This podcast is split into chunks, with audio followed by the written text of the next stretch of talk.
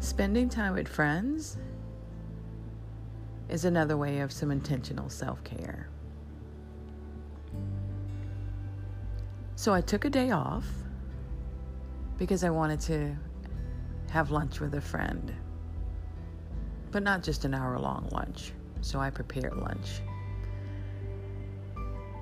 So that way we can linger over the conversation, catch up on all the things that we've missed in the time since we've gotten together last.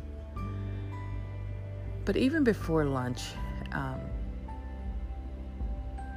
I was trying to think of what could I have prior to us eating.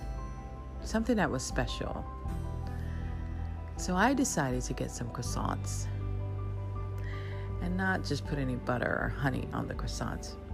I decided to blend some honey and organic coconut oil to make a spread for the croissants. Put on a pot of coffee.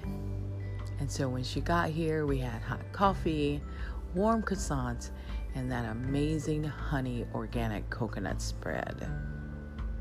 It was great. It literally took three minutes. So, when you're wanting to catch up with an old friend, spend some time lingering.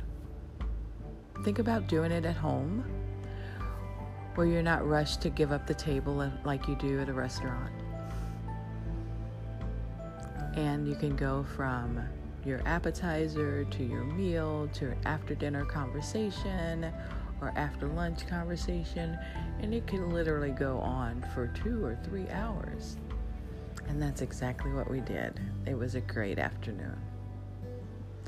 Be intentional when you're catching up with your friends and be present in the moment.